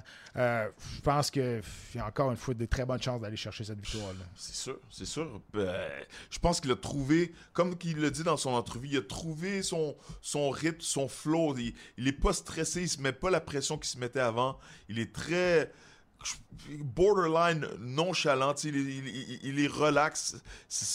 Il est pas stressé. Fait que je pense Non. que Olivier Aubin-Mercier, qui est pas stressé, a gagné. Ben, il va Ah, performer. puis, honnêtement, je l'ai déjà dit, mais je- moi, je me suis déjà entraîné avec. C'est un cheval. Oh, il est fort, hein? Il, est Il est fort, fort, hein? physiquement. Puis quand tu t'accotes à quelque part, C'est un il gars de veut pas. 155, mais lui, il- lui, il lutte, il, il lutte, il- quand, le, le sparring, tout ça, il montait jusqu'au gars de 185. Mm. J'ai fait du sparring avec lui, il sparrait avec Georges, avec toi, tu comprends? C'est Ouais. un gars de 155, mais avec la force d'un middleweight. Ah non, il- c'est Ah. quelque chose. Ah. Puis, puis tu sais, là, c'est découvert euh, des aptitudes de combat debout aussi. il Ouais, knock ouais, ses gars ouais, out. Fait qu'il va toujours avoir son, je veux dire, en réserve, sa lutte puis son sol qui est très extraordinaire, qui est très très bon. Le combat commence debout. Il est rendu très bon. C'est un gaucher qui a des angles Mhm. bizarres d'attaque aussi. Donc, encore une fois, il pourrait devenir euh, un double champion de PFL et aller chercher un autre million. On lui Un souhaite, honnêtement. Là, ça se passe vendredi, le 24, Le 24. qui s'en vient. Là. Pat, il des grosses nouvelles. Les grosses nouvelles. Des grosses nouvelles récemment, là. Ben, le PFL, justement. Ouh, PFL achète Bellator. Ouais. Dude, c'est. Tu penses quoi? C'est bon pour le sport? Parce que là, c'est une option de moins pour les combattants, pour les agents libres de magasiner. Là, il y avait UFC, il y avait One, euh, Bellator, PFL. Les gars magasinaient, magasinaient, les agents libres, ils avaient des options. Là, il y a une option de moins. Parce que là, il dit- euh, le, le- le- le propriétaire de PFL a dit dans une entrevue que euh, le Bellator allait rester Bellator. Ouais. Ils allaient continuer à avoir, continuer à avoir leur événement. Mais tu te souviens quand UFC a acheté Strike Force, Ouais. quand UFC a acheté le Pride, quand UFC a acheté le WEC? Oui, oui, oui, ils vont rester là. Deux, trois mois plus tard, ou bien six mois plus tard, Ouais. boum! Ben là, ce qu'ils veulent faire, c'est Don Davis, le propriétaire Don de PFL. Davis, yeah, Don yeah. Davis, euh, il a mentionné que euh, oui, tous les combattants sont des combattants de PFL maintenant, mais on va garder la portion Bellator. Bellator. qui va s'appeler le Bellator International Champion Series. Il va y avoir huit événements par année. Écoute, je te dis, c'est quoi le deal, là? C'est ça va arriver, ça n'arrivera pas. Mais on va faire des, on va faire des cross-promotions. On va faire- ce qu'on veut faire, c'est champion. une ligue PFL internationale. Arrêtez avec le B, le Bellator. Tu sais comment je me sens du point de vue marketing? Bellator. Bellator. Puis là, sur les gants, le, le- le gros B, la Ligue B de B-League. C'est, c'est, c'est- Dans le subconscient, les fans voient ça. C'est que, ah, c'est, c'est- ça, c'est la deuxième ligue. Ça va toujours être numéro 2. Ça pourra jamais rivaliser Ouais. avec les, la grosse ligue du UFC. Ben, Euh, parce que là, là, en- ah. en, faisant ça, ils disent que sous la tutelle de PFL, euh, ils viennent d'avoir 30% des 25 combattants les meilleurs au monde. Je sais pas ce qu'ils ont trouvé, ce, 25, ce 30%-là. Il y en a des très bons, on s'entend. Ouais. Euh, des très, très bons. Je te dirais beaucoup plus au Bellator qu'au PFL. Ouais. Euh, je veux dire, Il y a des champions au- Bellator, hein. Il y a des très bons, là. Des Jimmy Key, puis des, des Pitbull. Puis, Ouais, puis les- Russes là, Russes, là, les- exact, le là, Yeah, qui, qui, est pas positif, là, mais quand même. Euh, tu sais, c'est c'est quel- c'est quelque chose. euh, ils ont acheté ça pour vraiment, je pense que c'est 500 millions, quelque chose de même. Là, a- mais ce qu'ils ont dit, c'est qu'avec le market qu'ils ont acheté, ils 500 sont millions? rendus. Ils ont acheté Bellator pour 500 millions? Ben, c'est ce que j'ai lu. C'est ce que j'ai vu. Mais- moi, j'ai entendu que c'est c'est du stock, c'est- pas de l'argent cash. Ouais, je sais, moi aussi j'ai lu ça. Moi aussi j'ai fait que tu sais ça C'est pas clair, hein, c'est pas clair. Non, je pense qu'ils veulent pas le montrer non Ouais, plus. ouais. Mais euh, pendant pendant quatre ans peut-être, pendant quatre ans, tu sais Don Davis a dit pendant quatre ans Dana White n'a pas parlé de nous autres parce qu'il avait pas peur. Là, on vient d'acheter Bellator, là il commence à parler de nous autres. Puis là, ça veut dire que là, il s'inquiète peut-être. Ouais, Dana White est sorti, il dit Hey, by the way, UFC owns the sport. Ouais. OK? Que vous me faites pas peur, là. Ouais. Mais, écoute, On sait jamais, hein. le- le- la meilleure affaire pour qu'une organisation devienne encore mieux, comme l'UFC, c'est d'avoir un compétiteur. la compétition. Exact. Puis c'est la même chose de l'autre bord. Puis, si on peut avoir une compétition au niveau des, des bourses aussi, puis au niveau de- de- des conditions de travail, pourquoi pas, tu sais, Mais pour les combattants. ce qui est arrivé avec euh, le combat de Cédric de Doumbé euh, en France et tout, là, ça, c'est vraiment un exemple que c'est le. C'est le fighter qui compte. C'est le fighter que. Les gens ont été. Ils ont pas été un- au galop PFL. Ils ont été voir Cédric. Le- les, les gars, les gars de, de Paris Saint-Germain qui étaient en première rangée, ils s'en foutent de quelle ligue que Ben c'était. Ils voulaient voir Cédric. Alors, je pense que la meilleure chose pour le sport, pour les combattants dans le futur, pour qu'ils aient euh, plus d'argent, plus un futur assuré, mais c'est ça, c'est de la compétition au UFC. Parce que l'UFC, ils ont le monopole, mais regarde combien de combattants qui finissent. Toi et moi, on est chanceux, on est chanceux, on a arrêté au bon moment, on a, on a, on a une bonne après-carrière et tout, mais le- la majorité des combattants qui finissent, ils finissent, ça finit pas, pas bien, tu sais, ça- ils, ils font des combats en trop, euh, ça, ça tombe dans, dans, dans, dans, dans un dark side, tu Ouais. comprends? Fait que c'est- c'est... Il faut s'assurer que les combattants aient quelque chose après la carrière de combat. Ouais, puis c'est pas, pas juste. Oui, monétaire, c'est important, mais santé aussi. Tu sais, la santé, là, tu sais, je dis, c'est un- je pense que c'est le sport le plus violent qui existe. Non, Euh, c'est- je dire, c'est un sport de contact, là. Moi, je- ça, en tout cas, whatever, on va pas s'ostiner là-dessus. Ouais. Mais il reste que, je veux dire, tu peux pas avoir un sport comme ça puis pas avoir d'assurance médicale ou ben non, de, de santé, ça fait pas de sens. Ça, fait donné. Surtout rendu aujourd'hui. Exactement, exactement. Mais il y a des combattants comme Tito et tout, ils ont fait des, des millions et tout, ils sont corrects. Mais les combattants en Ils sont corrects. Il y a encore, il y a encore des, des, des pins dans le cou. Là, Ouais, ils se font encore ouais. dans le cou. Ouais, Ils ils n'ont ont- pas fait ils- ça en pêchant. Là. Exactement. Ils, ils ont des séquelles, mais c'est comme. Ce que je veux dire, ils ont, ils ont les moyens financiers pour pouvoir. Ouais. euh, euh, gérer ça, mais il y a beaucoup de combattants qui ils ont fait des, des combats de sous-carte, puis c'est des, des, des 2 plus 2, 2000 plus 2000, des, des 10 000, 20 000 par année seulement qu'ils faisaient euh, à, cause de, tu sais, à cause des salaires. Puis là, bon, ils finissent leur carrière, puis il n'y a pas beaucoup d'argent. Non, ben c'est ça. Puis tu sais, on parle, on parle que l'UFC, peut-être parce que c'est la- l'organisation la plus connue, là, qui, on parle beaucoup contre les, les- les bourses. Mais allez voir comment que les gars de Bellator font de l'autre bord, là, ceux qui se battent en sous-carte. Il y en a qui se battent pour 1500$ piastres aussi. Il faut regarder un petit peu partout aussi. Mhm. Euh, mais bon, on regarde euh, jusqu'à temps ça va. Jusqu'à combien de temps ça va tenir ces deux promotions-là qui vont travailler ensemble, les cross-promotion? Toi, t'as pas de l'air à, à croire que ça va durer très longtemps. c'est pas que j'y crois pas, mais c'est juste que ça se peut que ça dure longtemps, mais moi je veux pas. Moi je veux que PFL efface complètement le, le Bellator, qu'ils achètent tous les contrats de tous les fighters, puis ils font une grosse ligue. Et puis là, il va y avoir UFC, PFL International, One FC, puis let's go. Have super fights.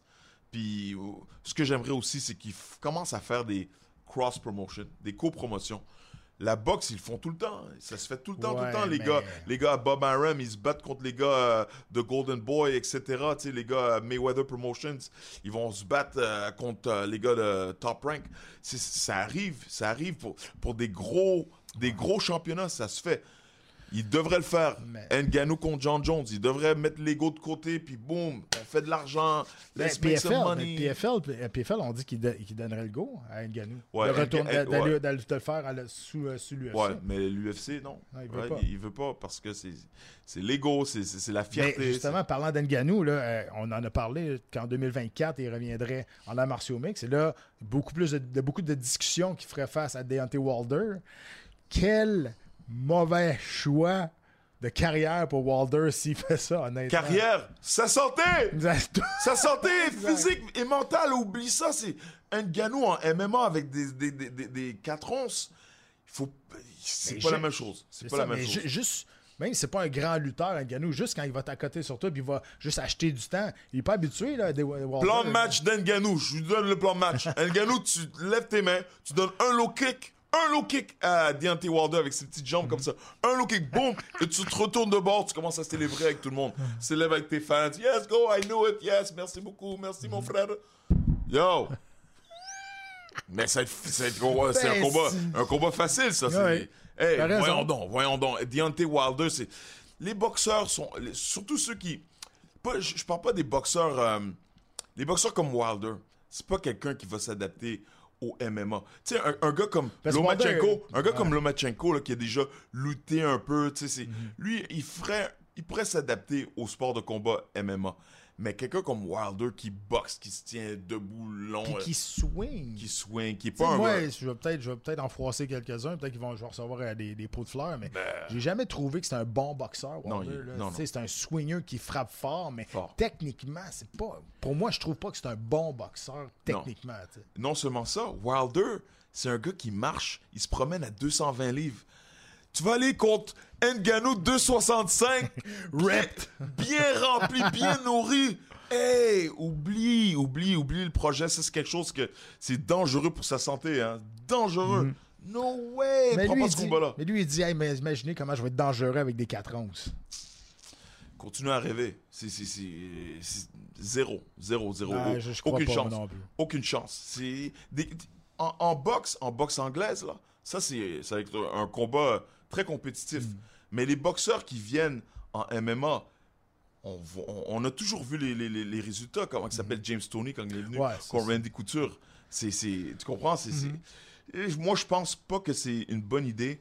Euh, c'est, pas une bonne idée pour lui, mais pour le sport de MMA, oui, c'est une bonne idée.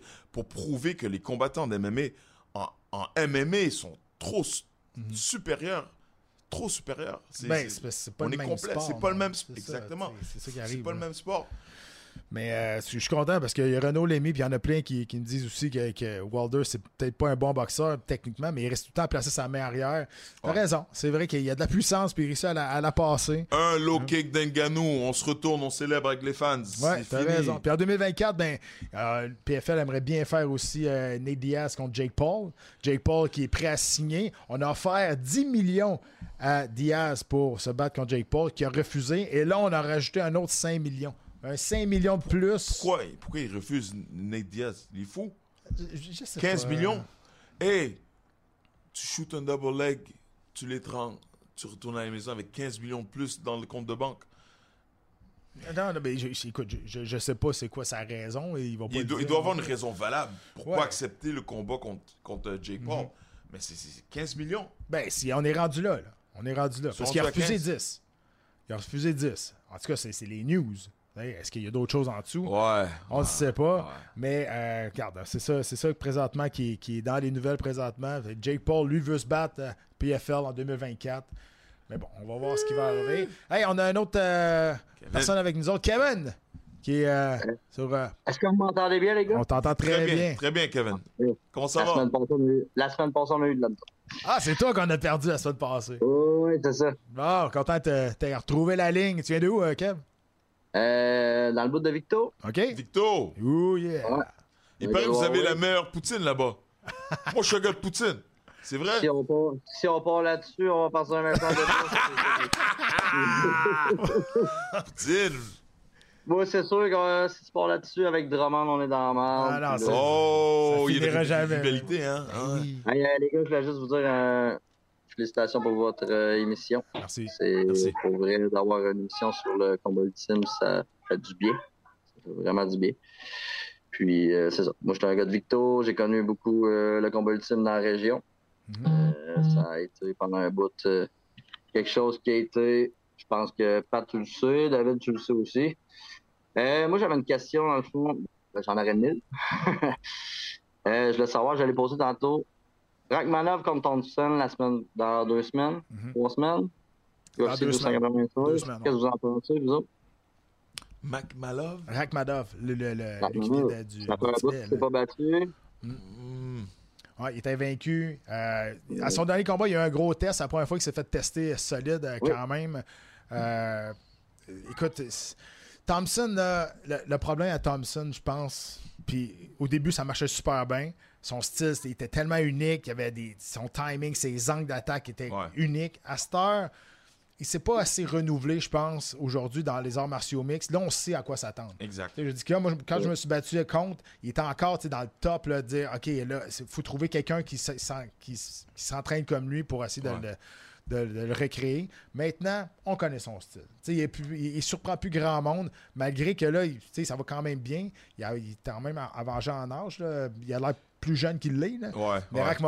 Il a 41 ans, 41. là, ça? Ouais, est, est solide, honnêtement. Là, puis euh, je pense que ça va être, ça va être tough pour Thompson, que, que j'adore pour voir que c'est un- qu'il- Je pense que c'est le- lui et David Myers, c'est les deux meilleurs best guys Ouais, dans, sont- dans l'industrie, hein. honnêtement. Ouais. là. Mais l'affaire avec Thompson, c'est que son style, son style de karaté, de, de mouvement, euh, c'est un style pour les jeunes. Quelqu'un qui est jeune, qui n'a pas de problème de genoux, pas de problème de hanche, pas de problème de, de, de, de cheville. Tu comprends? C'est- un style, il faut être dynamique. Quand tu vieillis avec ce style-là, c'est pas bon. Tu comprends? C'est comme Roy Jones Jr. euh, quand il a vieilli, son style, ça n'a pas fonctionné pour lui. Bernard Hopkins, à cause qu'il est très traditionnel, Compact. ben, il, a pu, il, a pu, il a pu combattre plus longtemps avec son style. Mais Roy Jones, c'est la même chose que je vois dans Steve Thompson. Il va falloir qu'il fasse des ajustements, qu'il devienne un peu plus traditionnel, un peu moins mobile pour pouvoir performer. Ouais, ben, c'est Ouais. c'est un peu. c'est un peu Puis, ce que- admettons que gagnerait. Mhm. Vous le voyez-vous vraiment comme un full prospect? ou- Ben, je veux dire, il est encore invaincu. Je pense que c'est 15-0. Là. Euh, Mais il se bat pas souvent. Ah, non, c'est vrai, il se, bat, se bat pas souvent, c'est vrai. Euh, mais je pense que son dernier combat qu'il a fait, comme je t'ai dit, s'est fait tester, il a gagné par, décision, une grosse guerre.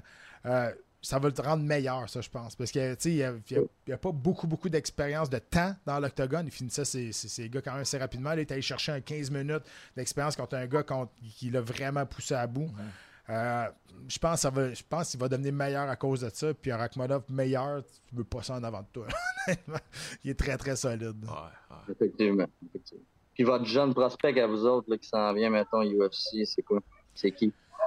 Ben, pour moi, je pense qu'il il est déjà. Peu importe la catégorie, mais. Ouais, mais tu sais, moi, je, moi, je pense qu'il est déjà là, puis il est déjà champion. Là. Sean O'Malley, pour moi, je pense qu'il va, il va être dur à détrôner. là. Je pense qu'il va être champion longtemps. C'est un gars qui est. C'est un gars qui est. Tu sais, il faut pas que tu te fies à. Tu sais, pas se fier à la, la couverture du livre. Là. Ouais, Faut pas que tu te fies à son allure. C'est un gars qui est super brillant. C'est un gars qui redonne à sa communauté. C'est un gars qui est. C'est un sniper. C'est un sniper, c'est un finisher. C'est ce que je voulais dire, c'est l'habit ne fait pas le moine. Eh. C'est ça. Oh, ouais. Non, la, la fait- précision.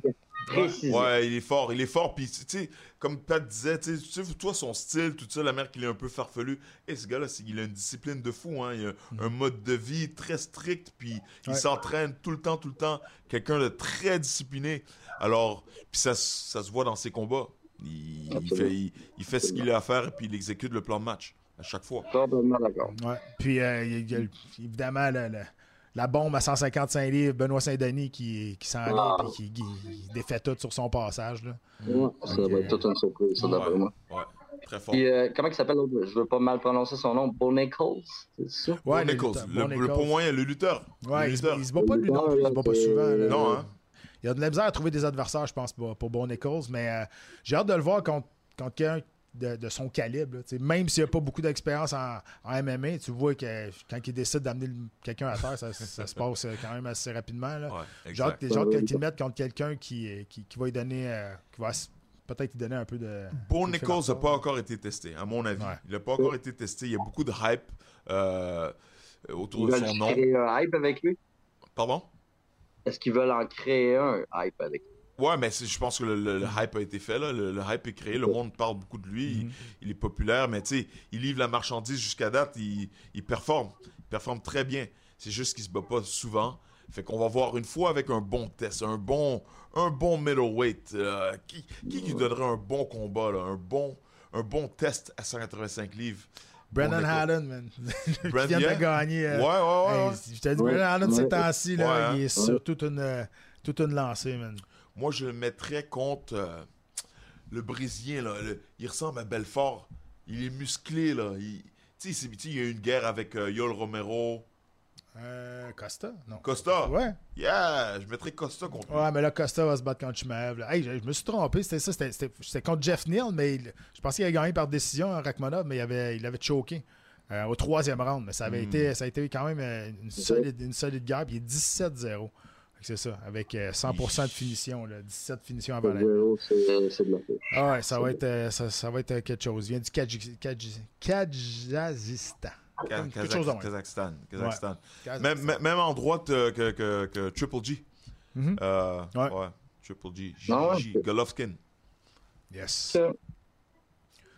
C'est tout? Puis, euh, parlant de. Chimaev, vous avez pensé quoi de son combat contre Osman?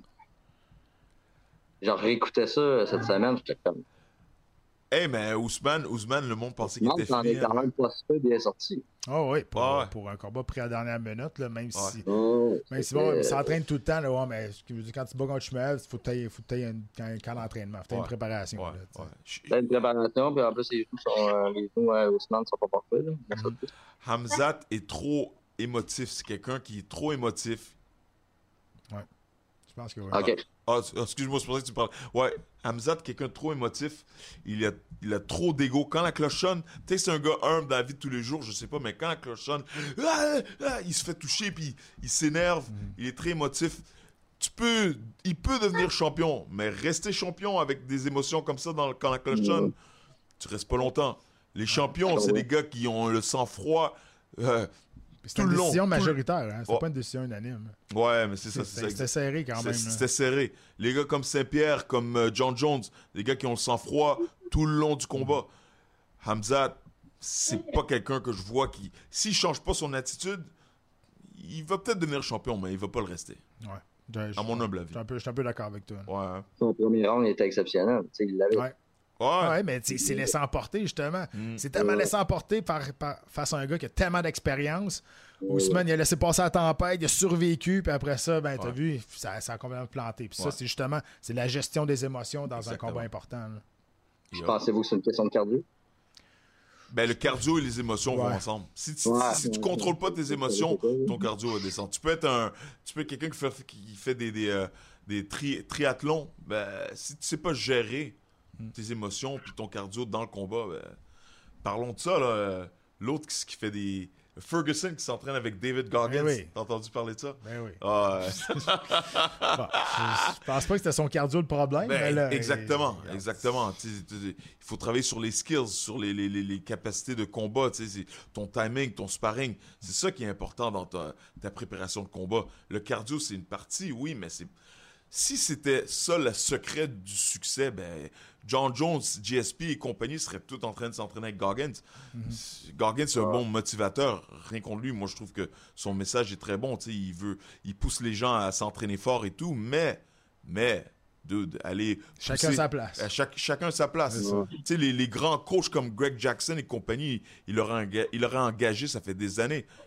On n'engage pas des gars. Tu sais, le, le Hell Week, là, ça, c'est des affaires de. Navy des- Seal. Navy Seals. hey, dude, dude, euh, ça, ça. T'as ça- pas besoin de ça. Ben non, tu finis tes genoux, tu finis tes, tes- tes chevilles Ouais. avec ça. là. OK. Good. Hey, Kevin, Good. merci, hein. Ah, mais merci à vous autres, les gars. Tu sais, puis t'avais 1000 questions, t'en as posé 3. Si tu veux nous rappeler, t'en reposer d'autres, gêne-toi pas. On va vous en poser, c'est sûr, puis c'était un privilège de vous parler. Hey, Ouais, merci. merci beaucoup. Merci. Merci beaucoup. Merci euh, les deux, les deux appels, euh, c'est euh, super gentil. Puis écoute, c'est ça qu'on veut. On veut parler à du On, monde. on jase, on échange. On jase, parfait. on échange. Puis tu regardes, je m'étais trompé avec, avec Hamzat, ouais. Ra- euh, Rakhmodov. Puis il y en a qui m'ont corrigé. Puis c'est parfait. C'est comme ça. Tu sais, des fois, ça, ça va vite. Je pense que j'ai des. j'ai- je- je, commande tellement de combats. que Des fois, on dirait que, OK, non, je saute un Ouais, combat. toi, là, même. tu- toi, t'as eu des, Mais- des milliers de combats Ben qui ont oui, commencé, c'est ça. My Fait que, God. fait que, puis, tu sais, moi, j'ai pas, euh, je suis pas lèvres. Vous pouvez, vous pouvez me corriger. Il n'y a aucun problème. Puis, je vais, je vais l'accepter. Fait que merci. Ça veut dire que vous suivez, que vous nous écoutez.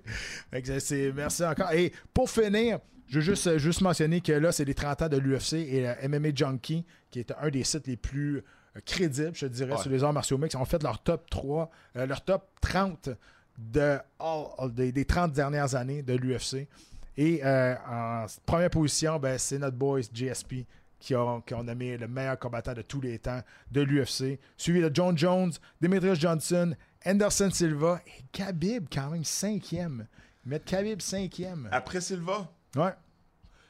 Habib a pas défendu sa ceinture assez de fois pour, qu'on je- le mette Mhm. avant, avant, euh, avant euh, le reste, avant Ouais. Silva. Et Silva là, dans, dans, dans, dans son, dans son, Ah. C'était intouchable, man. hey, C'était- hey, man, c'était- il, a, il a changé la game. il a changé- complètement. il a changé la game. Complètement. Puis Demetrius Johnson, s'il avait été à Ouais. 170 livres, il serait probablement numéro 1. Numéro un. Tu comprends? Ouais. Sa, catégorie de poids, je vais pas jouer contre lui. Et notre boys qu'on a eu en entrevue tantôt, Tito Ortiz, bien, on l'a placé au 25e rang. Donc, il, est dans, il est dans le top 30 euh, quand même. Good for him. Ouais, good for him. euh, Mais lui, que, tu sais, que Tito, il est pas dans, il est pas dans le temple de la renommée, hein. On l'a-tu mis dans le temple de la renommée? faudrait, faudrait le vérifier. Là, Moi, je mais- pense pas. Puis c'est une insulte euh, Ouais. pour ce qu'il a fait pour le sport. Mais, mais, mais comme on dit, c'est à cause de son beef avec Dana White Ouais, et compagnie. Fait que là- Mais moi, je trouve ça dur tu sais, de faire ça parce que comparer les époques, moi, je trouve que c'est très, très difficile pour ceux qui se sont battus c'est difficile puis c'est un, peu début ingrat. c'est ça, d'un début des années 2000 que le sport aujourd'hui. Gracie doit être sur la liste, man. Ouais, il, il doit être là quelque part. Il, doit, non, il 30. doit- être dans les, dans les tops. C'est le Ben, premier, j'espère. qu'il, est dans les 10 premiers, puis je, Je me suis souviens pas pas des 10 fâché contre premiers. toi, Non, je sais. J'aurais dû toutes les prendre, que je dis. Mais allez voir MMAJunkie.com, la liste est là-dessus. Yes. Dave, merci beaucoup. Merci. encore une fois de votre, euh, de, la- de votre discussion sur, sur le chat. Merci à l'équipe qui est en arrière, Simon à la réalisation, les boys à poche bleue euh, et à tout le monde qui est en Maxime, arrière. Guillaume. Maxime, Guillaume, Julie. euh, Julie, regarde, tout, Julia. tout le monde, tout le monde qui est là pour, pour nous aider, pour mettre ça à l'écran. Et euh, merci à vous de nous écouter. Parce que si vous n'êtes pas là, ben, on part dans le vide. Yep.